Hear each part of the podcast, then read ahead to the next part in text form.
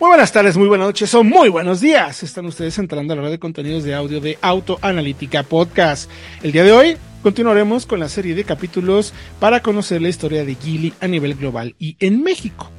Ya platicamos en el capítulo pasado acerca de los inicios, como de refrigeradores pasaron a vehículos y al plan de desarrollo y crecimiento tan potente que fueron capaces hasta de comprar una marca europea. Aquí probamos autos y analizamos el mercado para decirte lo que tienes que saber y puedas tomar la mejor decisión para tu próxima compra. Ponte cómodo. Estás en Autoanalítica Podcast.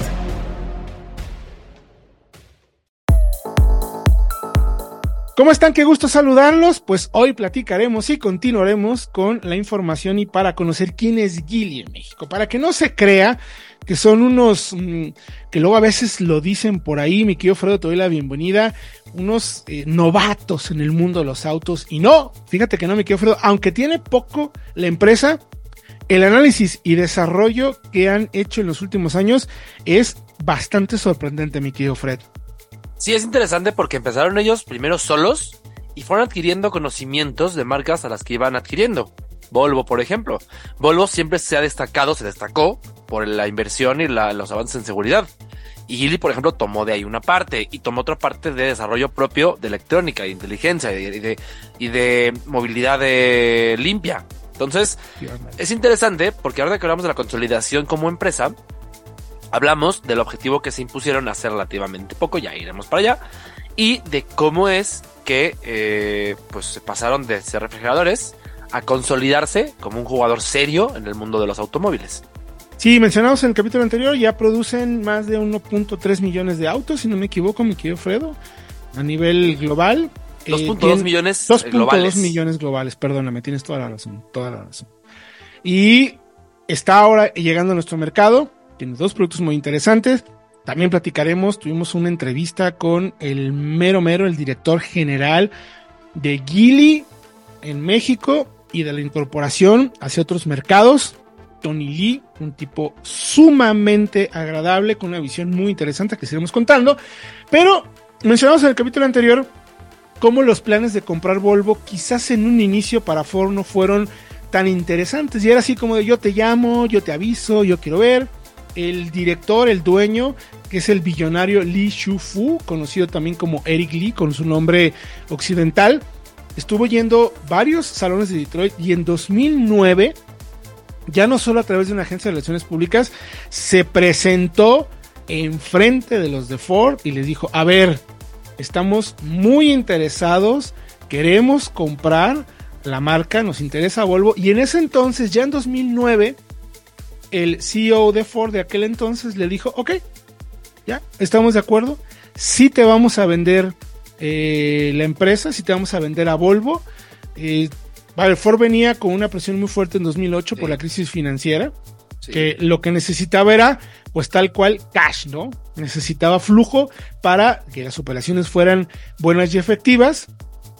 Y cuando todo estaba completamente listo, dicen que la operación ha sido una de las operaciones más rápidas en la historia de adquisiciones de empresas. Así tal cual. Y entonces, así tal cual, el acuerdo se cerró el 2 de agosto del 2010, donde Ford y Geely finalmente firmaron por una adquisición de 1.5 billones de dólares. Bueno, pues si él tiene 15.1 billones de dólares, fue como el 10%, ¿no? Así como bien poquito. Al pero final. Fíjate, fíjense, interesante esto. En 2010, que cerraron el acuerdo con Volvo, Geely vendía 415,000 unidades en todo el mundo. Hoy, 13 años más tarde, venden 2.2 millones. O sea, es para que se den una idea de cómo crecieron, es exponencial. Y tenían capacidad para producir 680,000 unidades. No las producían porque no las vendían, pero tenían esa capacidad. Ahora, Geely, cuando entraron con Volvo, ya tenían años desarrollando y produciendo automóviles bajo la marca propia. Eso también hay que decirlo. Y ya habían estado en escaparates de primer nivel en la industria. Como, por ejemplo, ojo, Salón de Frankfurt de 2005, que tú fuiste a sus salones, Héctor. Tú sabes lo grandes y lo importantes que son. Y también fueron a Detroit, como decías, en 2008. Expusieron sus autos. Tenemos la foto en autoanalítica.com.mx, vayan a verla.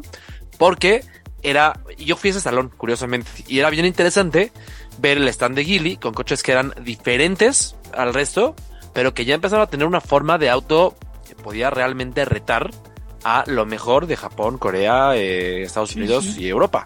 Y enfoques globales realmente, o sea, ya con visión no solamente de vender en China, que China, digamos, se abrió relativamente poco al mundo de los autos, empezaron a ver otros horizontes, ya conquistando los propios terrenos, cómo lo íbamos a hacer en otros mercados. Esos eran como el tema de las dudas o lo que tenía. Recapitulemos, mi querido Fredo, ¿cuántas marcas tiene hoy en día Geely ya con tema de consolidación e incluso áreas, divisiones distintas, ¿no? Por ejemplo, para hablar, si hablamos de SUVs conectables, que encantan mucho a los millennials, por ejemplo, y que incluso también tienen motores de combustión, está Lincoln Co. Sticker es otra marca que es únicamente eléctricos con un enfoque más premium para competir directamente con Tesla. Livan es un joint venture con una empresa que se llama Lifan, que son lo que les comentábamos en el capítulo anterior, una especie de Uber chino, por así decirlo, tal cual. Radar, que son pickups eléctricas, Radar, y de la que sabemos que va a llegar alguna a México. Lotus, que bueno, pues todo el mundo conoce a Lotus y que acaban de presentar uno de sus vehículos o SUVs eléctricas más interesantes, con incluso altura variable, con suspensión neumática, muy buena calidad de materiales, bueno, todo lo que el anterior dueño británico ofrecía de desempeño y valor con el producto. Volvo, de la que ya mencionábamos. Polestar, que es la división de, pues digamos, deportiva eléctrica, sí, tal cual. Exclusiva también. Volvo, recuerden que Polestar siempre fue, Polestar es a Volvo, quizás lo que S o M Cupra, era BMW Seat, o Cupra Seat. Que se separaron así. Incluso, creo que es buena la analogía porque ya son independientes. Exactamente. Smart, que es un joint venture con Mercedes. De hecho, Mercedes-Benz hace los interiores de estos modelos. Y se venden tal cual como Smart 1 y Smart 2. Eso los pudimos ver en el salón de Shanghai el año pasado.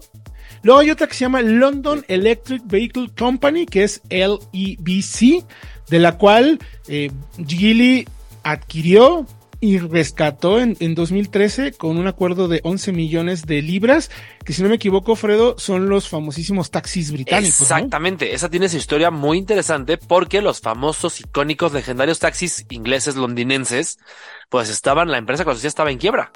Uh-huh. ¿Y quién llegó a salvarlos? Geely, a salvarlos para seguir produciendo autos con esa, pues, icónica silueta que se ve mucho por esas tierras, y hoy los hace Geely. O sea, hoy es lo que a mí me intriga, me sorprende. Hoy los autos legendarios de Londres, los taxis, no los hace una empresa inglesa, los hace Geely.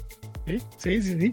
Nos podemos dividir entonces la presencia de Geely en el mundo de los autos de tres maneras. Tiene motores de combustión, bueno, sí, ellos lo denominan marca Star o el grupo de marcas Star.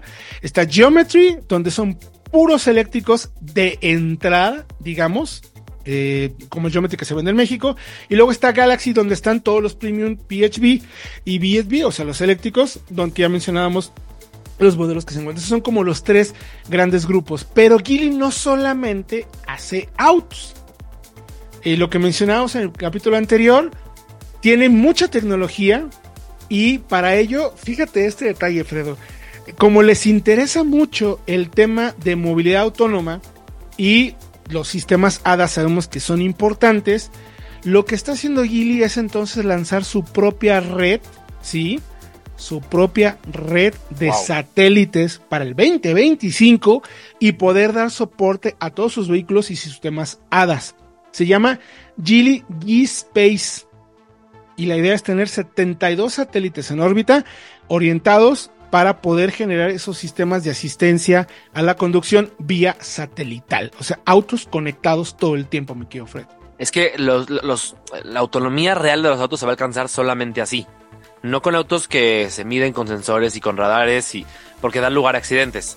Tiene que haber una conexión, una comunicación entre los autos del camino y la infraestructura del camino para evitar accidentes. O sea, la autonomía real se va a alcanzar solamente de esa forma.